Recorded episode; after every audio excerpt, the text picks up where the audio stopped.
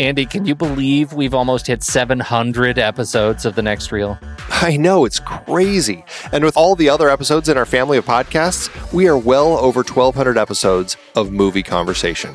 It's really pretty amazing that we've gotten to have these in-depth movie chats every week for over a decade now. And we couldn't have done it without our loyal community of film fans. Their support over the years has meant so much. For sure. That reminds me, we should give the merch store a shout out. Buying shirts from thenextreel.com/merch is a great way listeners can continue to support the show. Plus, they get to sport our great designs. Absolutely. I think sometimes folks forget we have a variety of shirts, mugs, phone cases, and more available. In fact, a great place to start is with a shirt sporting The Next Reel's logo. We also have that classic Fast Times Spicoli Surf School tee, or the weirdly popular Rusty's European Tour shirt. The one from National Lampoon's European Vacation. Why is that so popular? Search me, but we have sold a ridiculous number of those. I guess there are a lot of Rusty's taking trips to Europe? We're always adding new designs based on movies we've covered, like our brand new design for A Streetcar Named Desire, featuring a streetcar named Desire. So if you want to rep your love of TNR and films, head to thenextreel.com/merch. Every purchase helps us continue to have these weekly in-depth conversations. So visit thenextreel.com/merch today. And as always, thanks for listening and being a part of The Next Reel community. We've got lots more great movie chats coming your way. It's hard to believe we have been having in-depth weekly conversations about movies since 2011. Oh, you're telling me. Producing this show week after week is so much fun, but it does require a ton of work behind the scenes. If you'd like to help support our efforts, one easy way is by using our originals page when shopping for books and movies that we've covered. Your purchases made through our links give us a small commission at no extra cost to you and allow us to keep having these great discussions. We are highlighting adaptations from season 9 over at our originals page, thenextreel.com/originals. That's the site where listeners can purchase the source material for all of our adapted film discussions. We had a big Robin Hood series this season, looking at 9 different versions on screen. Many were likely adapted from Howard Pyle's The Merry Adventures of Robin Hood, including Douglas Fairbanks in Robin Hood, The Adventures of Robin Hood, Disney's Robin Hood, Robin Hood Prince of Thieves, and the 1991 Robin Hood, and Ridley Scott's Robin Hood. Robin and Marian was specifically based on the ballad, The Jest of Robin Hood. And we really don't have too much to say about Robin and the Seven Hoods. We talked Dead Ringers for our David Cronenberg series, adapted from Barry Wood and Jack Geeseland's novel, Twins. Have you checked out that show? You know, I haven't, but I've heard great things. 2 comedies from our Steve Martin series were adaptations, Pennies from Heaven from the BBC series, and The Lonely Guy from the book by Bruce Jay Friedman. The Best Little Whorehouse in Texas was part of our Colin Higgins series, adapted from the Broadway musical. Spike Lee brought us Black Klansman from Ron Stallworth's memoir. And we looked at a trio of John le Carré adaptations, The Spy Who Came In From the Cold, The Little Drummer Girl, and Tinker Tailor Soldier Spy. Plus, all 3 movies in our Agnieszka Holland series were based on books, Europa, Europa, In Darkness, and Spore. La Cage aux Folles and its remake The Birdcage both came from Jean Poiret's original play. We also talked about Arsenic and Old Lace and Charade in our Cary Grant series. All of these were based on other material, and it is all available on our originals page, thenextreel.com/originals. Every book purchased supports the podcast. Get the full list of adaptations we've covered and start your next read today at thenextreel.com/originals.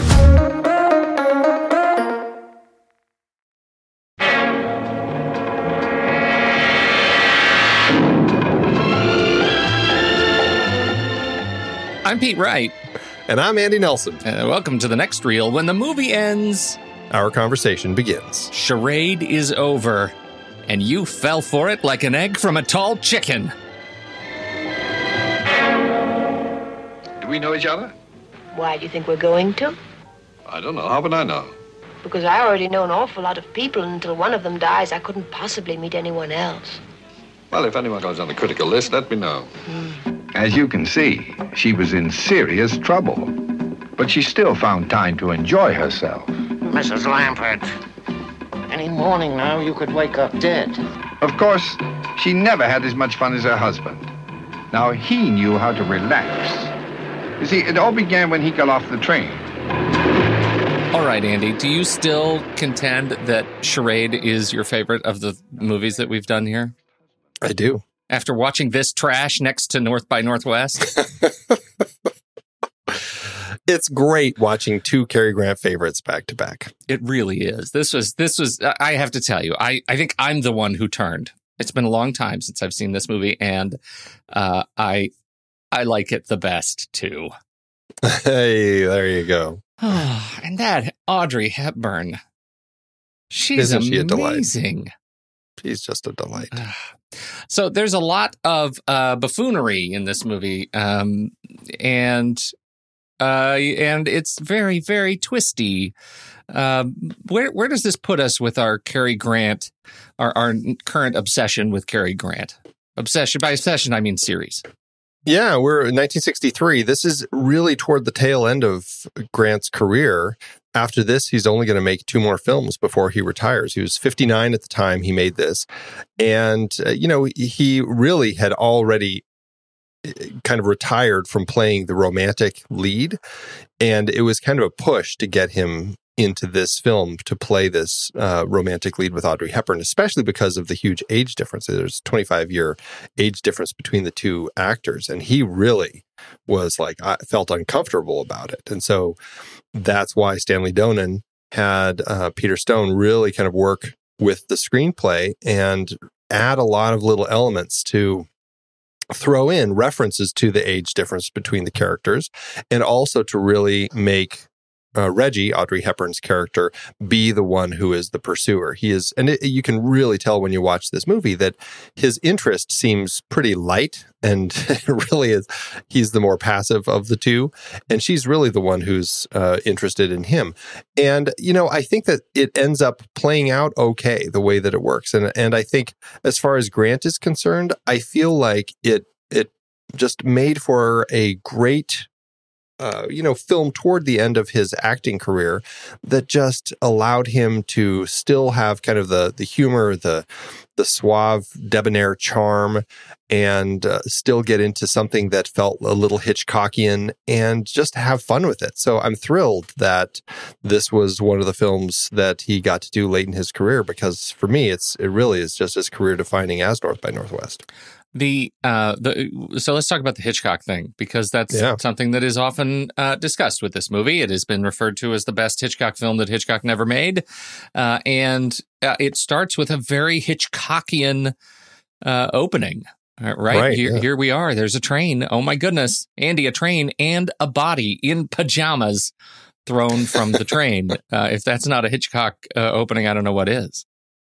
There's, it's funny when you look at the elements that make up kind of what is Hitchcockian and kind of try to decide is this a Hitchcockian film? Is there something about it that Stanley Donen created that feels very much Hitchcockian? Because there are a lot of elements that Hitchcock uses that aren't in here. Like we don't have, like Audrey Hepburn definitely isn't the blonde that we have so often in Hitchcock's films. But we do have kind of innocent people thrust into kind of a strange and dangerous situation. That's definitely a very Hitchcockian element. And so I feel like, to a certain extent, you could almost say Hitchcock really liked using famous landmarks. And you could say to a certain extent, there are some pretty recognizable spots in Paris that are brought up as different places. Right. And so I think that, and even Stanley Donen said he really, like North by Northwest was one of his favorite films, and he really wanted to make something that kind of had that same feel. He wanted to make something that was very much in that style. And so when he found this script, he just like, oh, that's it. And so I think it's kind of an apt thing to say that the best Hitchcock movie that Hitchcock never made, which is an often repeated phrase about this film. It feels that way. And I mean, to a certain extent, do you call the stamps a MacGuffin? Yeah, maybe. I don't know if it's completely a MacGuffin, but I feel like there are elements there that makes it feel that way. Well, I think so, too. The thing about the stamps is they didn't end up being irrelevant, right? Sure. Like, without the stamps, there's less of a movie. There's no chase. Yeah, right. No... So that's why it's not quite the MacGuffin, right? Even though it's the thing they're all chasing. But you're right; it is very much an actual element of the plot. Right. Yeah. Right. I think it's interesting, this film, you know, I was thinking about it as Stanley Donen's sort of love letter to Hitchcock, right? It's an homage. It's an aspiration. It is a paying of respect to these other movies that he loves so much, and you can kind of feel it, but it does not, to me, feel like a copy.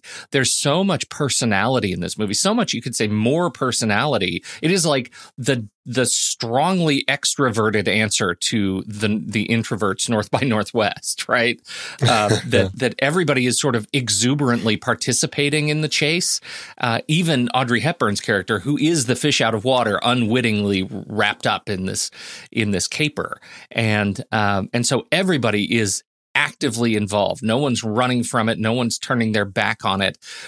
And, you know, in the process, it allows so many just sort of flamboyant twists of fate and character turns. And, you know, Cary Grant has 5 different identities that he moves through in this movie and is forgiven for all of them, which I think is hysterical.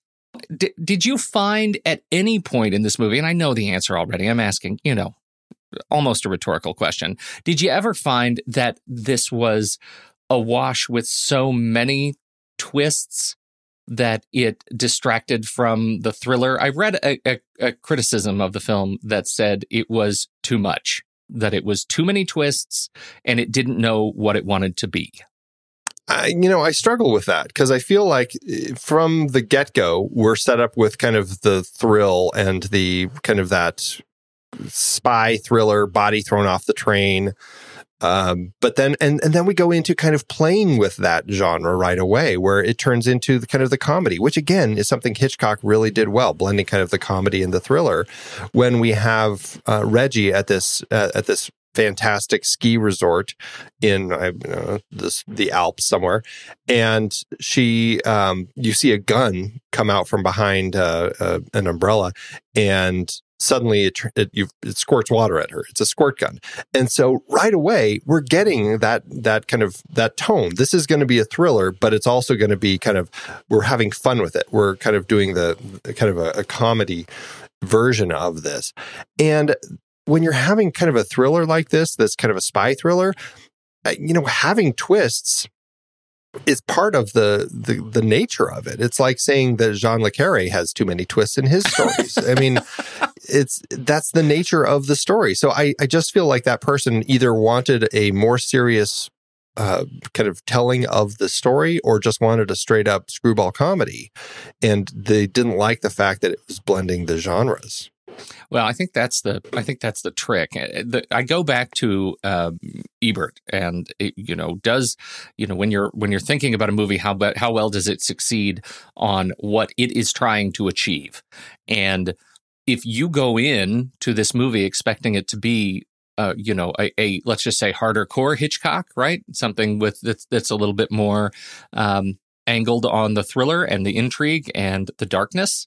Yeah, like Vertigo or something. Yeah, right. Then this isn't a funny one. This isn't your movie. This movie is it sets up very early what it wants to be, and if you don't buy it, I understand how you're not going to like this movie. I understand how it's not going to connect with you. But does it succeed if you if you're willing to give it that sense of disbelief? Then these people, Cary Grant and Audrey Hepburn, are playing the characters that. Certainly we imagine ourselves being if we were caught in the same situation. Suave, debonair, charming, always one with a great line, always one to see around corners, right? This is absolutely who I would love to be in this movie. That sense of that sort of childlike sort of dream state that I can go in when I watch a great movie like this. It's on display here. Very much so. Very much. Grant, we've already talked about the age difference, but we've got to talk about Grant, the character, because or the actor, because he's got gray hair in this movie. Right. In my head, I'd forgotten it. Cary Grant was the actor that never aged to me. And I think we're so accustomed now to seeing older actors who will go to great lengths to maintain their youthful appearance that to see Cary Grant actually look like an aging man was shocking. Yeah, and I mean, only 4 years after North by Northwest, which right. I feel like there was a big age jump for him, like from that movie to this movie. And it's funny because I never noticed that as a kid. This was actually, when I watched this, it was the first movie experience I ever had watching Cary Grant. And so I never... I don't know. I guess I never really saw him as... I saw them both as older people because, honestly, I was pretty young. And anyone who's a grown-up is just a grown-up. You know, I didn't really see him as more of a grandfather or father to her. And I didn't really think about that sort of thing. I just thought that they were two older people and that's the way it was. And I didn't have any issues. But it is an interesting thing that, I mean, he's not dyeing his hair here. He's really just kind of going with the gray. And again, I think smartly, they allow the script to kind of bring that up. The fact that, you know, they have these moments about kind of where the two of them, part of their repartee is about each other's age, that she's so young and that he's so old. And I think that it plays well. And I think...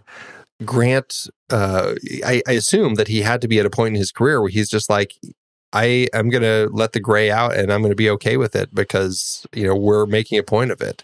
I think it helps the film. How about the goons, Andy? How about the goons? Was this, this is a murderer's row of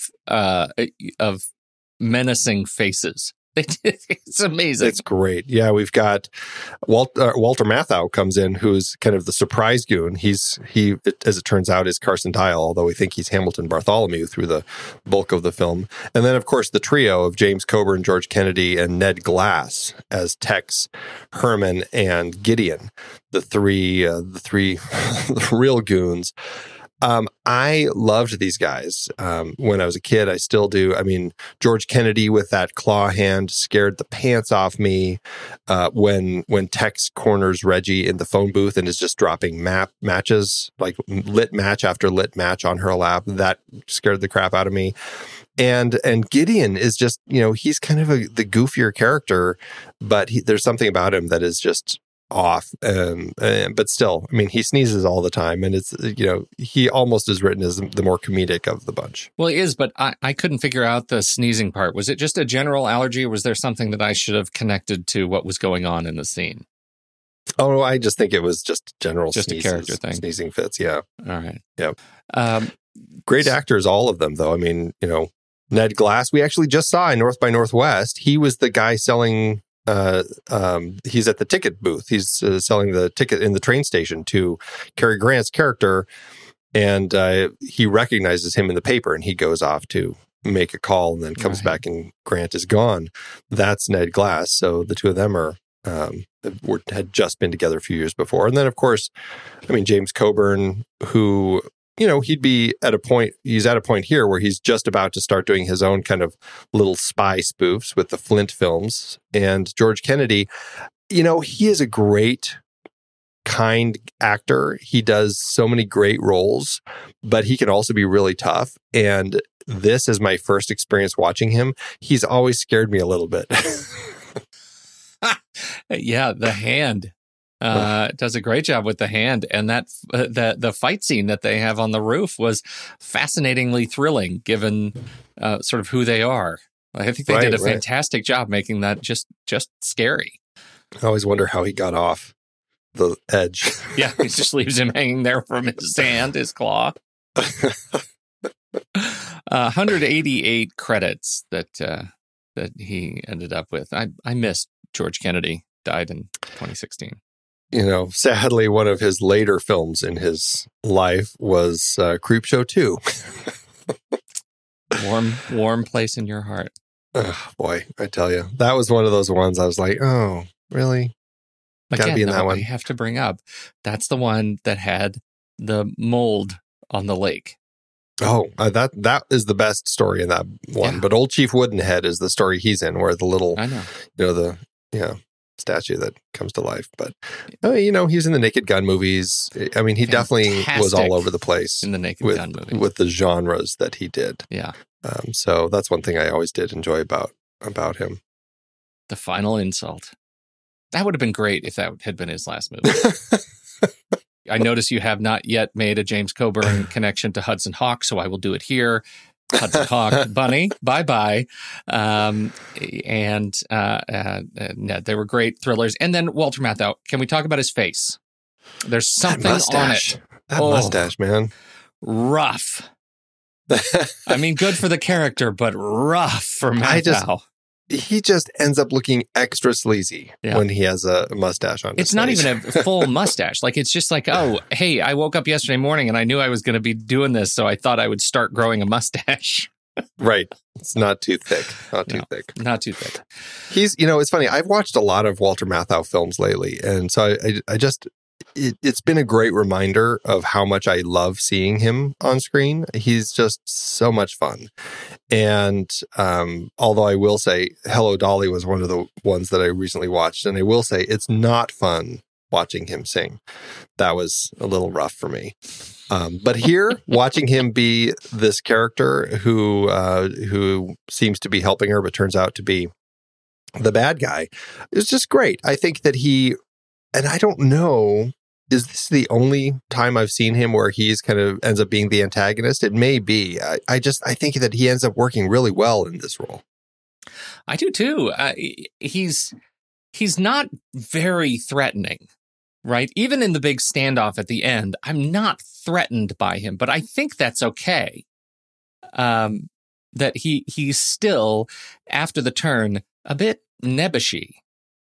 Well, that's what I think that works really well. And it's an interesting thing to bring up, because I like the fact that, you know, once you have a gun in your hand, it doesn't matter how nebbishy you are. Yeah, you're right. as likely to kill someone as anyone else, you know, mm-hmm. If you're threatened. And so I think that that's interesting for him. And I love everything about the climax of this film here, from the moment where she is being chased by Grant through the columns, and you have the fantastic mm-hmm. editing kind of cutting between the two of them, to meeting up with Matthau's character and the reveal of who everyone is, and then the run into the theater and the hiding and the way that they play with the trapdoors to kind of save her. It works really well. I always wish that there was a way that she could have been a little more a part of the actual solution to the climax of the film and getting rid of the antagonist. Mm-hmm. You know, it's one of those, you know, man comes in and saves the day sort of endings. But I write that off a little bit as of its time. I think largely it's an incredibly strong way to finish the film. Well, and she's very spry in those heels. She outruns everybody. Boy, I tell you, she could just... Right? She should have just kept running. She didn't need to go into the theater. She could go totally Forrest Gump on the whole thing. Although I will say that final climax, the whole setup of the final climax, she runs into the theater and she's in the conductor's box. And so she's, you know, she's got the little footlights at the base of the stage, and we have Coburn, who's walking around on the top of the stage. He doesn't see her until, ironically, Cary Grant gives away that she's in that conductor's box. He hears her and he starts walking toward her. And the whole setup of Cary Grant under the stage and her in the box, and now the door is jammed. Locked in the box, right? Yeah, right. She can't get out. And Coburn walking very slowly over to... Not Coburn, Matthau. Matthau, I'm sorry. I misspoke earlier too. Matthau walking very slowly over toward her in the box, while we see... that the entire stage it's got all the trapdoors for the orchestra, right, as pieces. I'm assuming that's where all the little chairs go up and down when they put them on stage. But I was assuming it was for a show where they actors would drop through for so particular roles. So many trapdoors. I know. It's really so many trapdoors. There are so many trapdoors. I know so little. Clearly, I know so little about putting on a stage show when it has that many trapdoors. What show is that? That has trapdoors it's just a grid of trapdoors 3 feet. Like, is that how small they are? Like Javert when he jumps off the bridge in Les Mis? Is he aiming for a little square that small? Because that's horrible. Sheesh. That is like, that is malpractice. It is like not kind to your employees or your actors. It's like circus diving when you're diving into the comically small pool of water, right? The first Cirque du Soleil show was done right here. it is crazy. And so we have this, he's playing like Nemesis Battleship, Cary Grant, right? He's underneath and he has all these levers and he's listening for where the footsteps are, and that so that he pulls exactly the right coordinate release to open that trapdoor. And it is for something that I'm looking at it, I'm thinking this setup is so stupid with all the trapdoors. How stupid. It's really thrilling. I am so in it.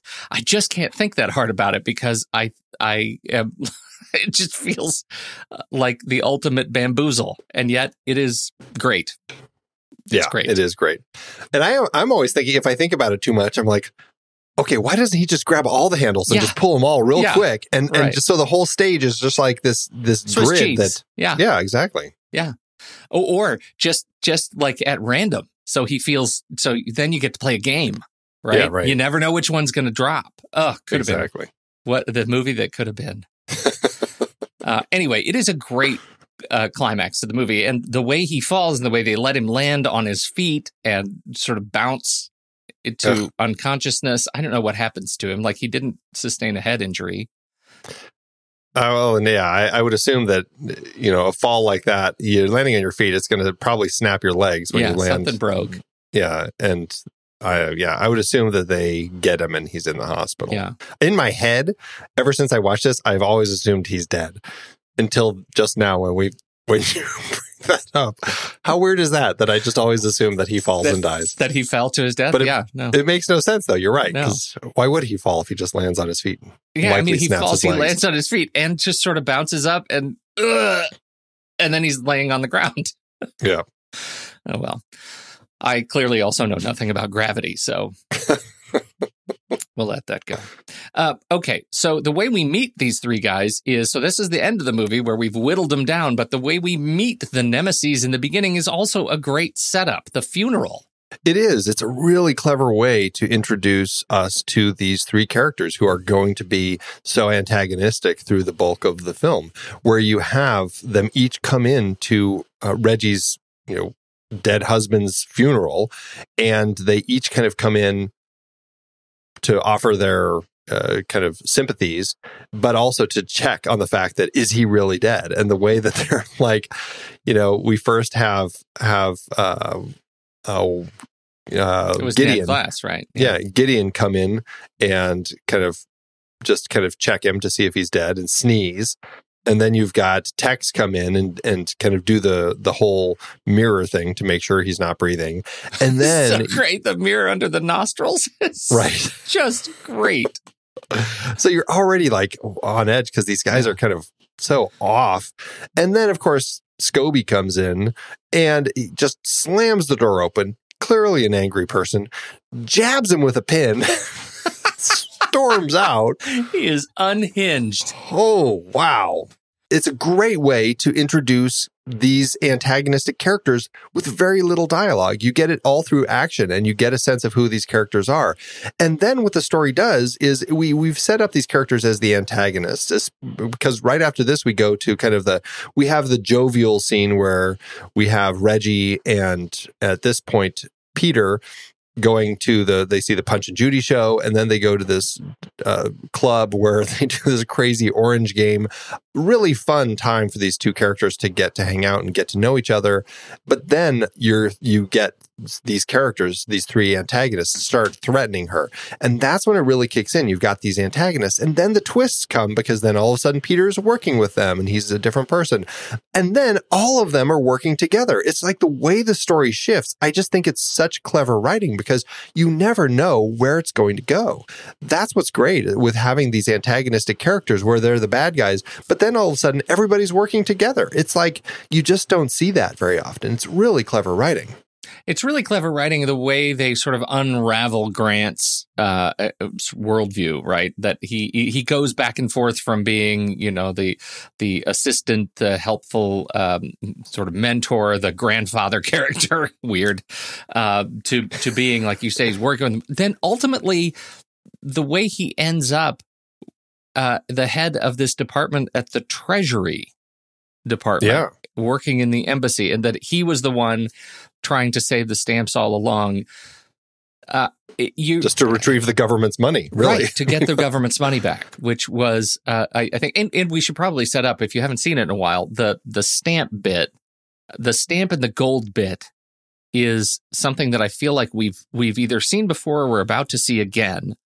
The way this, the whole caper was built up, these five soldiers, right, all the bad guys, plus Dial and Lambert, were all soldiers together in the war, and they were supposed to bring, they were members of the OSS, and they were supposed to bring $250,000 in gold to the French Resistance. Deliver it to the French Resistance, but they didn't do that. Instead, they buried it.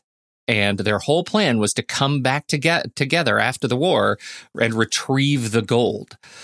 But somebody else, Lambert, took the gold alone and converted it into stamps, these three precious stamps. Well, first it sounded like he converted it to all the stuff in their house, right? Because then she said he went and sold all of it for $250,000 at auction, and then he took that and converted it to the stamps. Into the stamps, right. These three collector stamps worth many, many tens of thousands of dollars each. Yes. And so that's how we got to the stamps. The whole idea of these members of the military, of the government, deciding to double-cross their orders, bury money somewhere in order to retrieve it later, I feel like is a story we're about to see again. I feel like it is. Coming soon. It will already be here. It will already been released. It will already have been released. That is, and it's coming. I think it's coming on the film board. I think if it's we been play there, our cards right, we'll be talking about it soon, which is funny to me because I don't like the trailer communicates everything talking about the Five Bloods, and the trailer to me communicates everything about this movie. I'm watching this movie thinking, I think this movie is about to come out again, and nowhere can I find that there's any relationship to these movies. So we shall see. Well, because it's really like the story of the robbery itself. And it's kind of like Three Kings also, right? Yep. It's that same type of robbery during wartime, although it depends on what they're stealing. In this particular case, I would argue that these five soldiers are committing a war crime by stealing the government's money that's supposed to go to resistance fighters. Yes. It's like, that's pretty bad. Three Kings, they're stealing gold from Saddam. Yeah. It's like, okay, it's still, theft, but you're stealing it from the enemy. I'm not sure where it is with the Five Bloods as far as who's stealing what. I can't recall from the trailer. But look at how much moral gray area we've uncovered on the show. Andy's okay with some war crimes. Well, the war crimes here, all five of the thieves are dead by the end of the film. So just desserts, everybody. That's right. What are you doing in here? I'm having a nervous breakdown. I want to talk a little bit about their relationship between Reggie and Peter, Alex, Adam, Brian. Mm-hmm. I think that another reason that it ends up working so well in this film is because this film, it came out in the early 60s, but it's a time when you're already getting a little more kind of that sexually exploitative types of films and relationships depicted in the 60s. It's already kind of starting to make that tonal shift in what films are being released and stuff. And that's something I think is really clever. And especially, just look at the James Bond films. Mm-hmm. I think, I want to say by this point, is it 2 James Bond films will have come out by 1963? From Russia with Love. It came out in May. From Russia with Love. May of the same year. Not in the U.S. either. It didn't come out until 1964 in the U.S. From Russia with Love. So really the only thing that we had was Dr. No. Gotcha. There's definitely a lot less to the relationships than there are in this film. This film, there's this very much a romantic relationship, and by the end, it's leading to marriage, right? It's not just bedding the woman because she's next to you and she's hot. And I think that that's something that is a little bit more of a throwback to kind of old films from the 40s, 50s, even the 30s that we're getting a sense of here with these two characters. And I think that that's really really great because, I mean, even if they have lines that feel a little bit more like kind of poking at the Hays Code and just lines that kind of play with that line a little bit, I don't think that it really ever goes down the road that it could have gone with other spy films of the era. And so I think that that's something else that really makes this one stand out. And we have a female who's really kind of leading the charge. We don't need a James Bond or a Flint or any of these other kind of spy characters that happen to be male to be leading the charge. We have Reggie, who's the one who's kind of figuring all this out. I think it's a thrill. There is something that's just so joyously randy about her. Like the way she plays her pursuit of Cary Grant is fantastic. If I may highlight the shower scene, and it is a shower scene that is so it's so ridiculously cute. And it pays off. It's like a setup of a joke that works in its own right.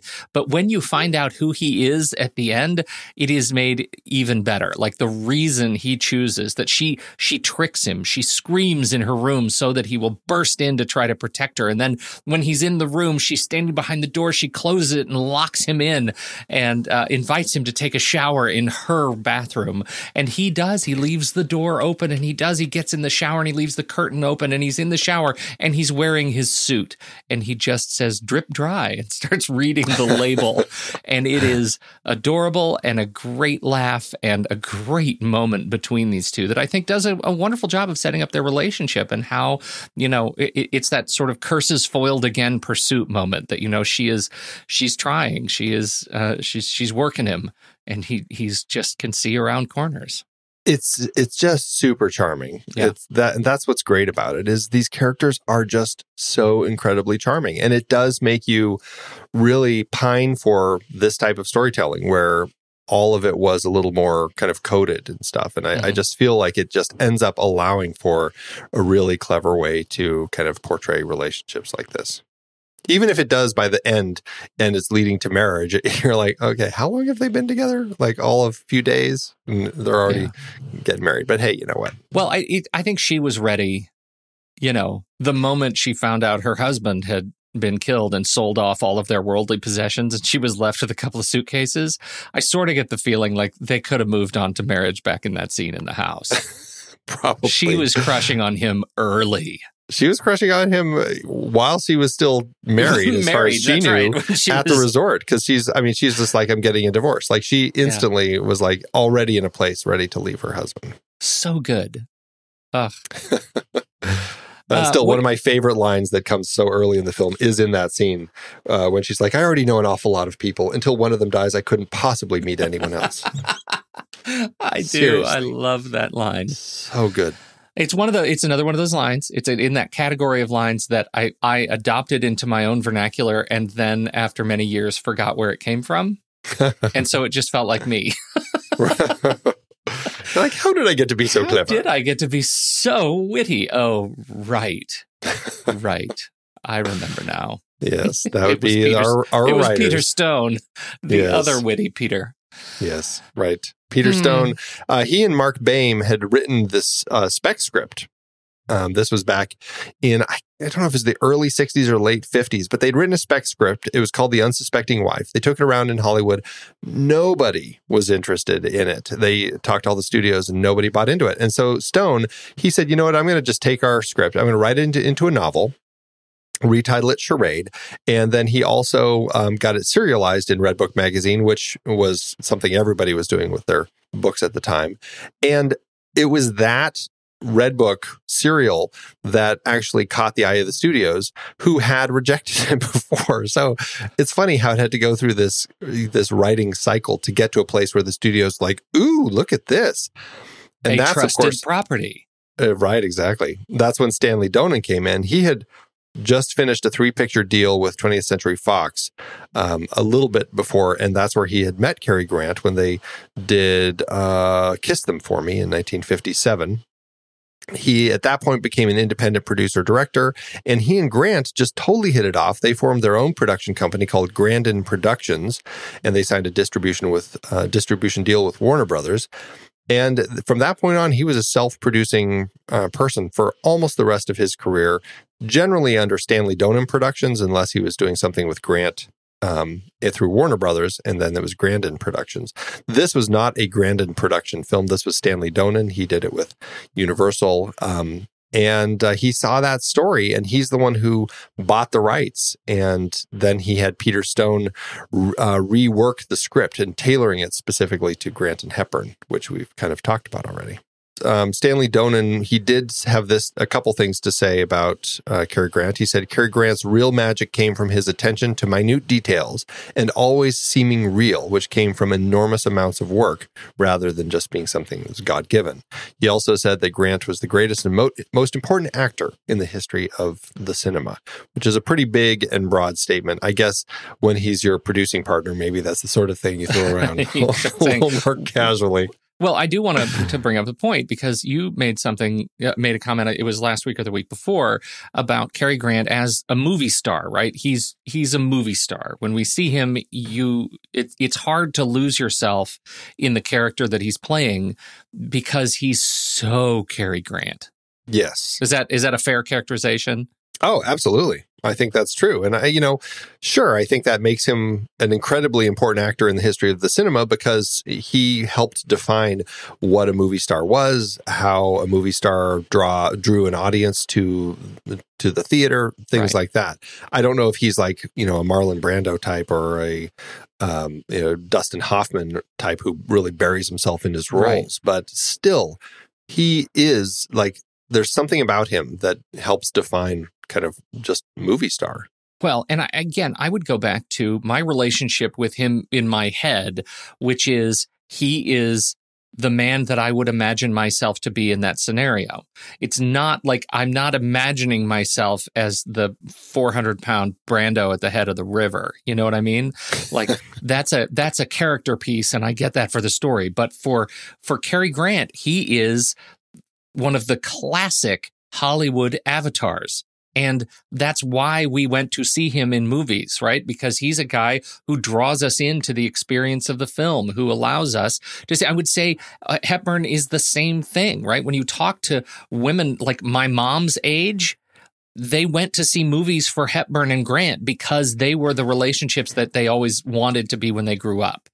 That was what they aspired to, that sort of that the way they spoke, the way they moved, the way they dressed. And it was like when the movies changed and had new demands for, for these sorts of superstar actors. You compare Cary Grant to how Brad Pitt's career could have gone, right? I mean, he ended up taking some very risky roles, but Brad Pitt could have been the poster child of this kind of actor had he been born 30, 40 years prior. This is the fourth and final film that Grant does with Stanley Donen. He did Kiss Them For Me in 1957, Indiscreet in 1958, and then The Grass is Greener in 1960, and this one. The only other actor I wanted to bring up was Jacques Marin, who plays the inspector, the police inspector here. I think he's great here. He's not an actor I'm that familiar with, but I did want to bring him up because I found this to be really interesting. His last film was as the uncredited French reporter on the TV news in Monsters, Inc. in 2001. I'll be darned. He's the sort of face that would work well in our French crime series. He seems like the sort that would pop up there. Oh, he's every French police stereotype. Every one of them, all the way to the mustache. Yeah. And, he's as Parisian as the locations here. I mean, what they filmed in Paris, it really helps. I mean, obviously there's sets and there are, we have the backdrops like when they're on the river and stuff. But I mean, it feels so on location. And that's something I love about the movie. I feel like if we're going to talk about Jacques Marin, we should at least name drop Paul Boniface as the stamp dealer, who was in a lot of things. He was. Had a healthy career, especially, much earlier than this movie. And I'm not a real student of him, but he does have this, he has one of those faces that you realize, oh my gosh, I've seen that face before. And he has a deeply sensitive moment in this movie. He sort of stops time as he shares his adoration for the work that go into these tiny, tiny stamps. And we get these beautiful kind of macro sort of shots of the stamps with his little tweezer tips in them as he's talking about how I'm not a thief. And I for a brief time, these were mine and that's all I need. And it's just a beautiful, heart-wrenching sort of moment. He and Jacques Marin would be in The Train, John Frankenheimer's film, the very next year. The next year, yeah. Yeah. You know, so you brought up just the fact that you were talking about him. I want to talk about the stamps real quick before, I know we also want to talk about the music, but yeah. I do want to talk about these stamps because I think that's an interesting thing that I never really dug into until this, and I now find it really interesting. So we see three stamps that the story kind of is focused on because they are what everybody is pursuing once they realize that's what they're pursuing. So we see the Swedish 4-shilling stamp from 1854, the Den gula fyraskillingen, which translates to the Yellow Lighthouse, which he says is worth 85,000. This is actually, it's interesting. All three stamps are not real, but they're based on real stamps, and all of them have been shifted. Their denomination has been shifted by one. And so it's the 4-shilling Swedish stamp. It's based on the 3-shilling Swedish Treskilling Yellow. It is the only one of its kind, last sold in 2010 for at least 2.3 million. That's what it had been valued at. They know it sold for at least that much, but it could have been more. Actual price was kept confidential. Today, it's estimated to be worth over $3 million. The 3-cent Hawaiian blue, they said a man was murdered another man for it in 1894, which is true, except it was actually based on the 2-cent Hawaiian missionary stamp, only a handful of which are still around. The estimated value of these are between $285,000 for a used one and $575,000 for an unused one today. And the 82 Gazette Moldav, which is a hand-painted stamp from Romania, it is based on the 81 Para, which is the currency Moldavian Cap de Boer, or Bull's Head stamp. The first set of these Romanian stamps were sold in 1858. There are only 2 copies that survive in mint, never hinged, original gum condition. They're estimated at between $80,000 and $115,000 per stamp. So it's interesting that that's the film that this stamp collector says is worth the most, $100,000 in the film, but it's actually worth the least in reality. The one that's worth the most is the first one. That's over $3 million for that one little stamp. Wow. Yeah. But one of the reasons I guess they changed the denominations and all this is because rare stamps are worth so much more, and they did have to come up with stamps that just happened to equal just exactly $250,000. Yeah, right. So it's funny looking at all of these stamps. Are you a stamp guy? You know, I did collect stamps as a kid, but it was never really for things that were worth things. I just really loved the looks of them, and I just loved all the different art from different countries. So I still have like all the stamps I collected as a kid. I've never done anything with them, but I just find them to be really interesting little tiny pieces of art. You should see if in your collection you have one of the British Guiana 1-cent magentas. You should see if you have one of those. Yeah, because apparently in auction in 2014 it fetched $9.5 million. Wow! You think you have one of those? I bet I don't. I bet I don't. Looking through, but you know what? It's Schrodinger's cat. Of course I do. Until I look. Do. Yeah, don't look. Don't look. No one will look. It's funny to look at how many of them the value is determined by the inversion, like the error in printing, like the inverted Jenny, right? The classic. I guess that's the classic upside down biplane that was screwed up. There's a CIA invert where this candle is printed upside down that's worth millions. It makes me think that people are vastly undervaluing the mistakes I've made in my life. They're worth a lot more, let me tell you. So much when I screw up stuff. That's a great way to start looking at it. Yeah. Yeah. Right. How about Henry Mancini? Do you think he ever made any mistakes? He doesn't in this film. I'll tell you that much. Certainly not. Oh my God, this music, it's so good right out of the gate. And with the brilliant Morris Binder titles that we have, where it's just like the swirling arrows and just the lines on screen. And then that, you know, that little beat kicks in, and it's just like this incessant driving beat that feels as swirly and as mysterious as everything else. And of course, the song that he wrote with Johnny Mercer, which that just defines this movie as much as anything else. I mean, I just love that song. It's got such a great vibe to it that has this mystery, this romance. There, it can be played for tragedy. It just, like, everything about the music works flawlessly in the film. It is fantastic, and unlike, you know, this is one of those Mancini things. Like, unlike some of these 40s, 50s, 60s films that we talk about, this, the soundtrack is might be kind of hard to find. Not this one. It's everywhere, and it's great. Stream it, find it, listen to it. It's all over the place. And the whole thing you can listen to all the way through, all the way to the theme that he wrote for Punch and Judy, which I'm not sure. We just had a conversation with somebody in the community about Punch and Judy and how we might not know what Punch and Judy was because it was such a sort of European thing. European, yeah, and because Australian. Because it, well, I think it was because somebody just watched the Judy and Punch movie, and so they're like, "Oh, I'm not sure people in America know much about this whole thing." But I think it was just one of those things where I feel like it's, maybe it's only because of this, but I feel like Punch and Judy, I don't know, just the, I think, I don't know, I feel like it's kind of, it's been in the zeitgeist, right? Yes. Like, I feel like I've always known about Punch and Judy. I just never, I don't know if I've ever really seen an official Punch and Judy show, but I definitely know about the two puppets and kind of that whole thing. So they're not good to each other, Punch and Judy. No, they're not too great. The things we do for comedy. All right. There are some interesting facts and tidbits with this film. This film was released Christmas 1963, and Audrey Hepburn has a line in it, "At any moment we could be assassinated."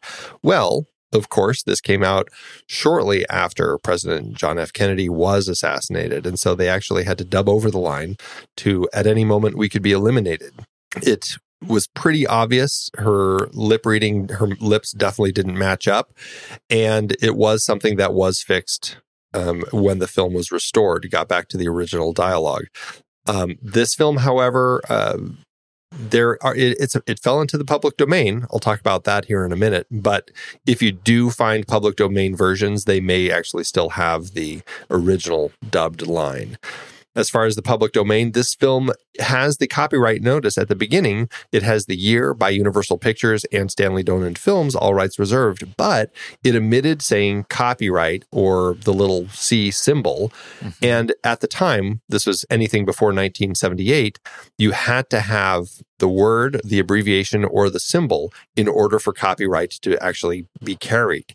And so the instant the instant Universal released the film, it entered public domain because it did not have that verbiage in that. Obviously, it's since changed, but it's very interesting that this is one of those films that just kind of everybody has been able to release because of that public domain issue. And I guess the film's available, but the music itself, I guess, is still technically copywritten if used outside the context of the film. So, yeah, I didn't realize that. That but obviously, is fascinating. Did you find any other films that because of this, we'll call it a typographical omission, lost their license? You know, I don't know. The only other one that I know for sure is in the public domain is Detour, which we've also talked about on the show.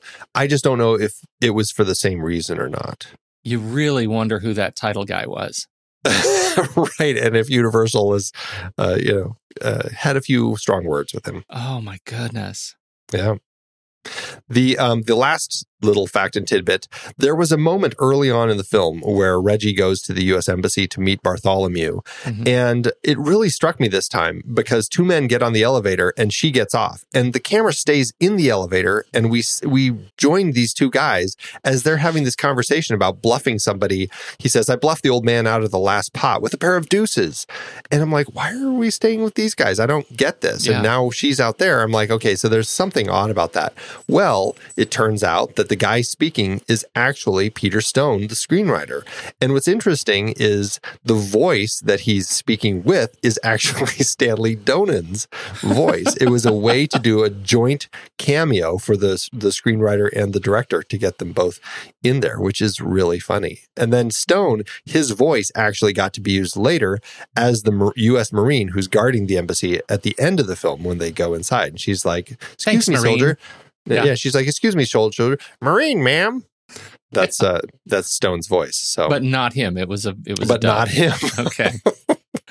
I have to say, particularly because you bring up the elevator, which I thought was an interesting choice. An interesting way to use the camera. The even more interesting that I wrote down was the corpse cam.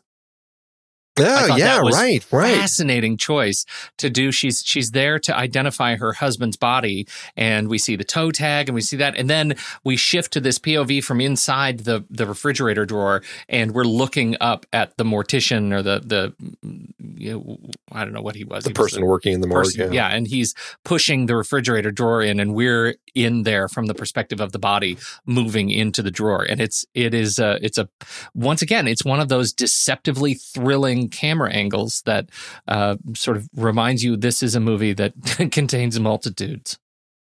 And it's a really interesting one because it's clearly not the dead husband's point of view, because he's been, one, covered up under the sheet, two, going toe first into the drawer, not head first, and the camera is looking out at him, so it would be reversed. Yeah.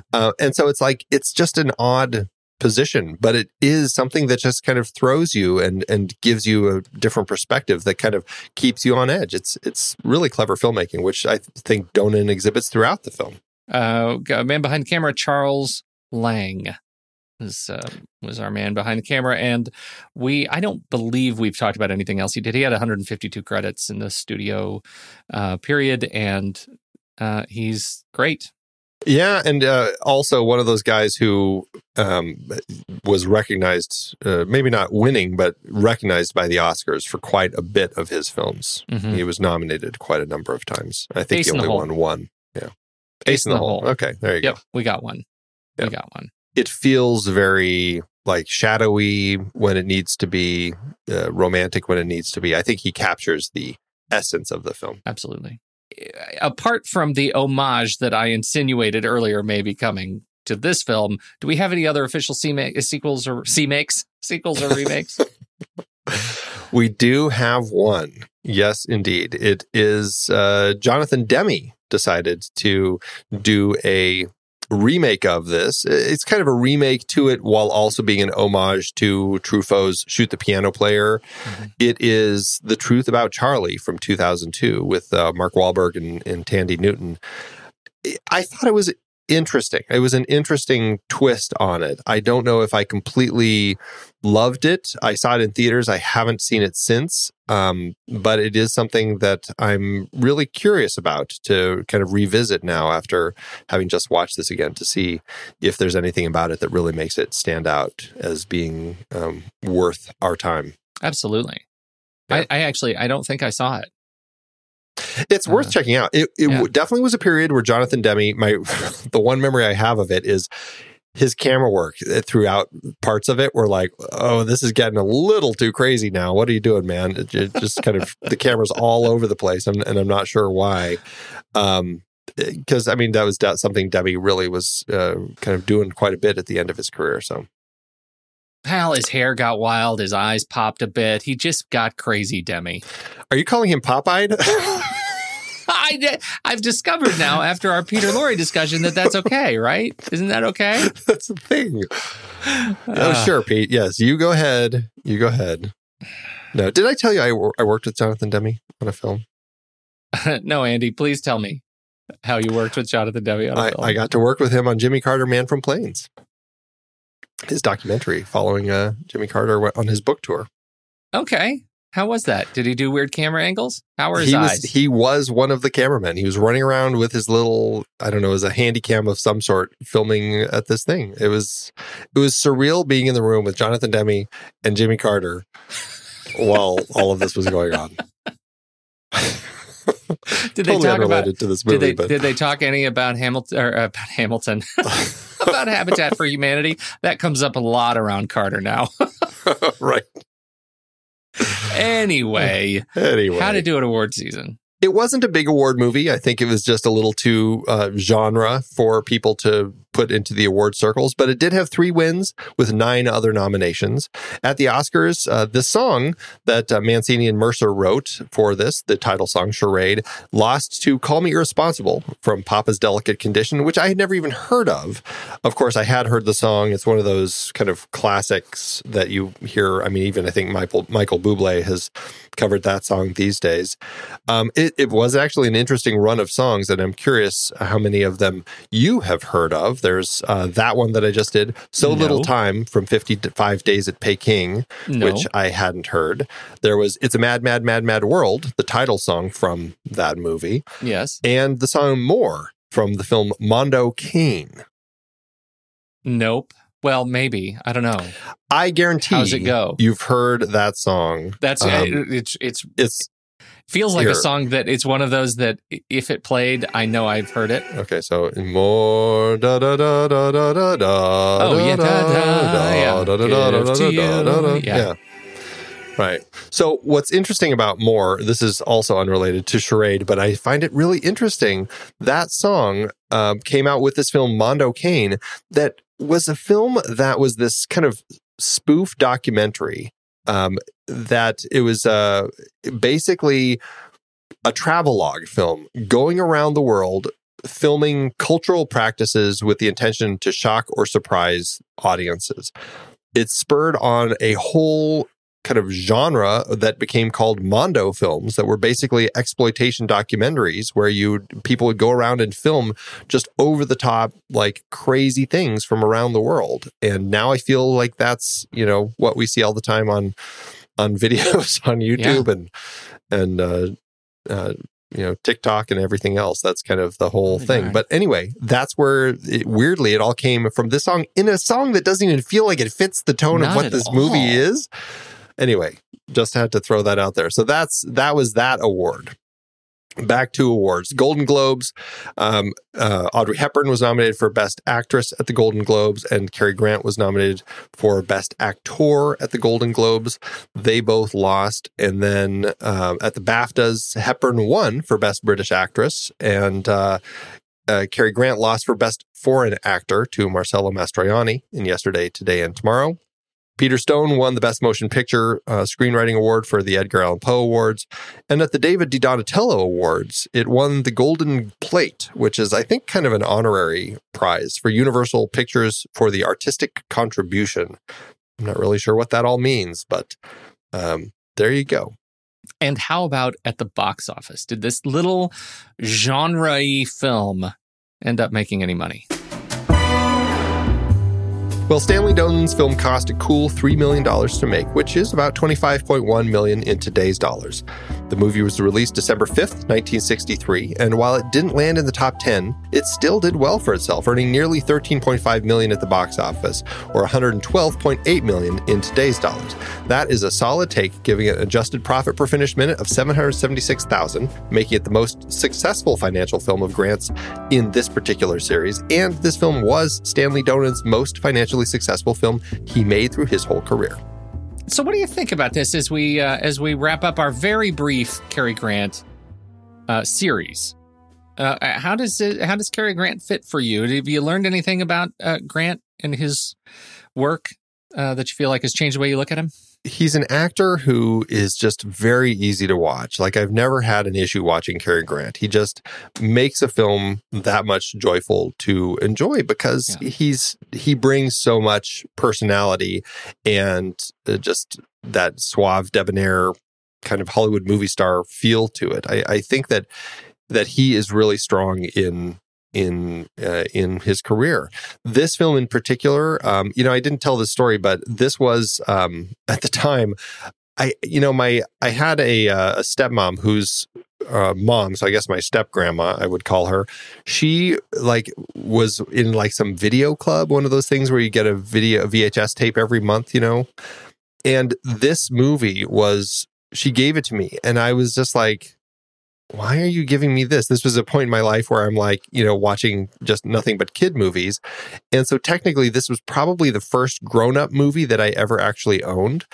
And I didn't watch it for a while. And then when I finally watched it, I'm like, oh my God, it's just magical. And I think a lot of it is just kind of the Cary Grant, Audrey Hepburn, and just kind of that spy thriller comedy that we have. It's just, it's a very easy film to watch. And Grant is just, I mean, he fits that, right? He's just very easy to watch. He really does. It's so funny.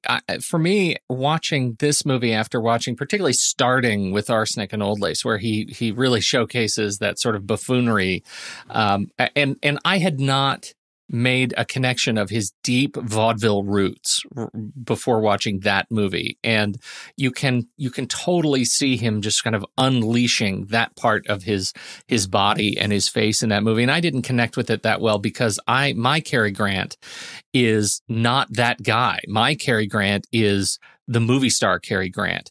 And so this is my Cary Grant. This guy represents everything that I feel like I know about him and I expect from him. And then when he does things like the weird faces, he does have a couple of mock faces in this movie that I think are so good and so part of his relationship there that are specifically and directly sort of tied to that background and where it was over the top for me in Arsenic and Old Lace, it is on point for me in a movie like this one. And I just love it. I think one of the things that is interesting about Cary Grant is that he is, you know, in my head, at least, he's not noted as a guy who fell because of controversy, right? He left acting. He got into business. He had a healthy, by all rights, a healthy career after his performing days, right, in his older years. And I think he's an interesting guy. There's this quote that stands out on his Wikipedia page where he says, "Death, of course I think of it, but I don't want to dwell on it. I think the thing you think about when you're my age is how you're going to do it and whether you'll behave well." And I feel like that's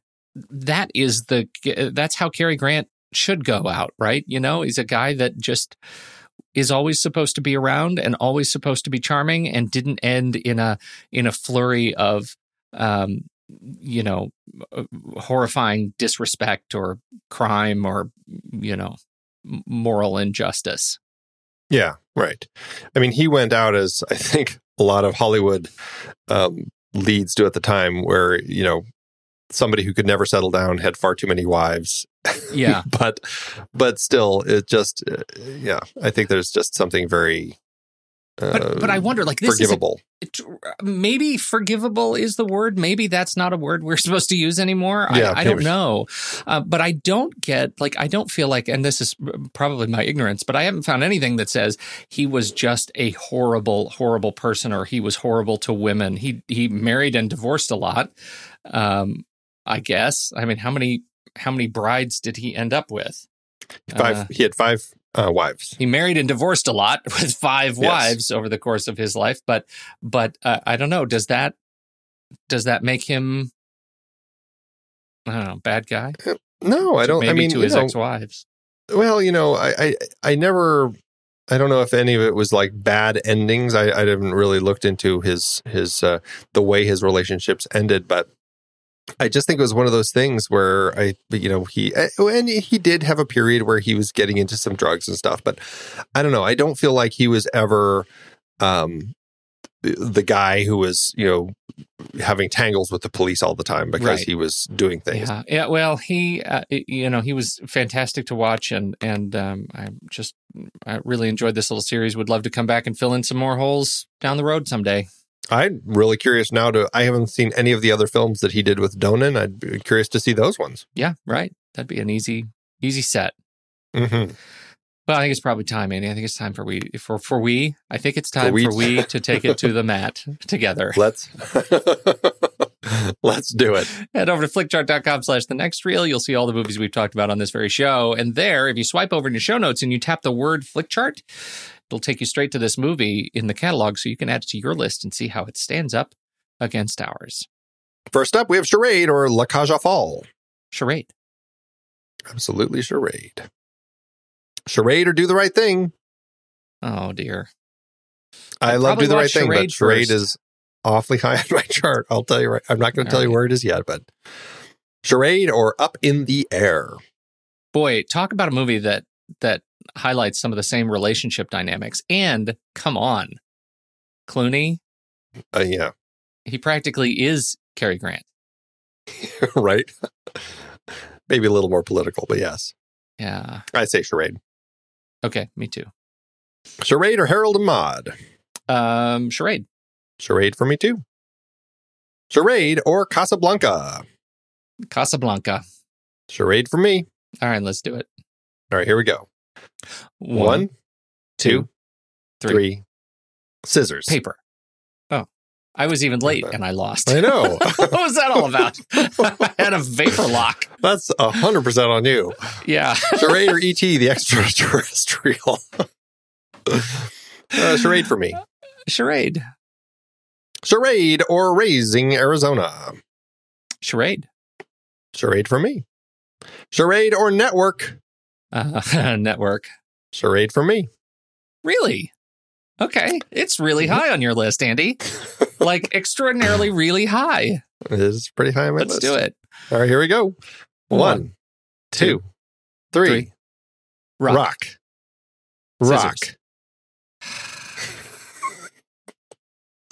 Charade or The Godfather? Oh, dear.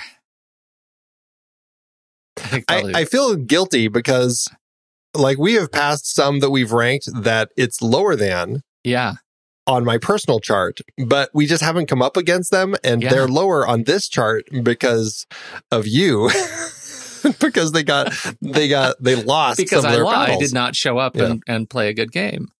That's right. So I'm Godfather. I'll say Charade. Andy. But I'm going to give it to you. Because I feel guilty about having Charade end up as our number one. And you don't feel good about me being able to play the game. I see what's going on here. I feel like, sometimes I just got to say, you know what? Pete's having a losing streak. I just got to give it to him right now. This is me being the other horse rider in Seabiscuit, slowing down just so you can get ahead. I'm Seabiscuit? You are Seabiscuit here. Well, I guess one of us has to be Seabiscuit. Okay. All right. Well, we're going to end it there. Charade is number 2 on our chart. Holy crap. That is bananas. That's not even that high on my chart. That's really funny. It's not that high on my chart. Okay. All right. And because it's number 2... Like, when's the last time? It's never going to be touched. It'll be years before it's touched. It is cemented now. Well, I'll tell you, Pete, this is number 4 on my personal chart. So it's not far from number 2. Number 4. It's way up there for me. It's one of those ones where I think because it was a film I watched as a kid and it was a more grown-up film, like, I just have such an affinity for this film. It is just like everything about it is spot on perfect. So absolutely one of my all-time favorites. 4 out of 4382. So it is a full on 100% on my personal flick chart. It's 184 out of 1452 on my list. So it's pretty high. It's an 87%. Don't get me wrong. I liked it. I love how I feel like I've painted myself as the villain in this conversation. I feel guilty that it's number 2. Like I feel like it shouldn't be that high, but it's just the way that things play out. I feel like I just tripped Mother Teresa going upstairs. We all know that story. Flick chart. If I were to take my my flick chart experience here, trusting the algorithm over at letterboxd.com/thenextreel, this should be a 4.5 star. I'm going to give it the full 5. I mean, I like the movie that much with a heart. I really... I did enjoy the movie, and I'll stick to that. I assume it's the same for you. Do I have to ask? You don't have to. Full on 5 stars and a heart. All right.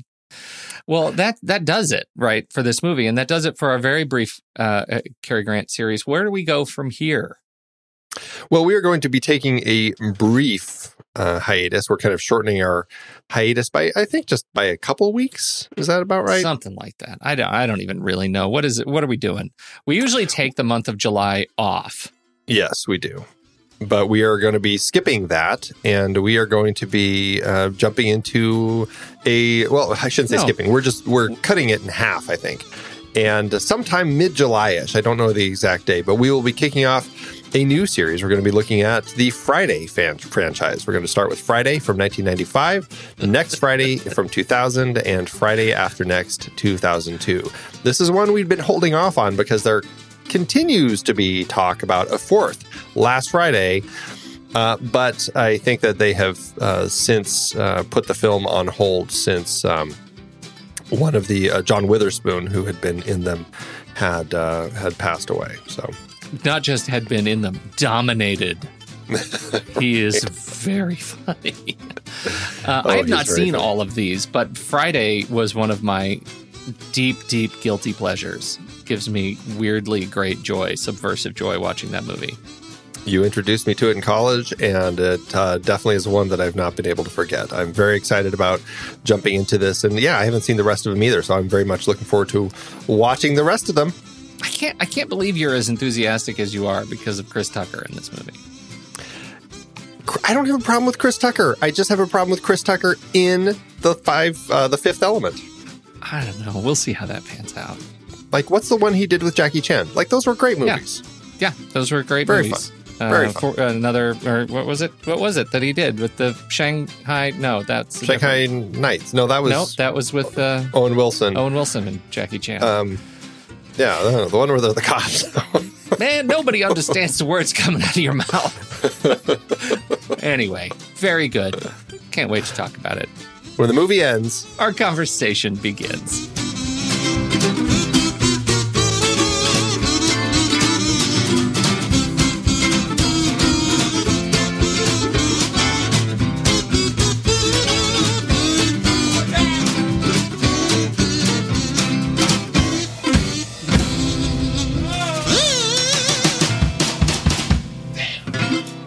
Amazon giveth, Andrew. As Amazon always doeth. Amazon did again.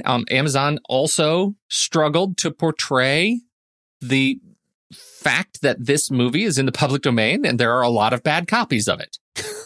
There are clearly a lot of people getting copies because everybody can make a copy of this one. Yeah. And it makes me think that maybe you and I should start The Next Reel Publishing, where we just sell on Amazon all kinds of public domain stuff and never look at the reviews again.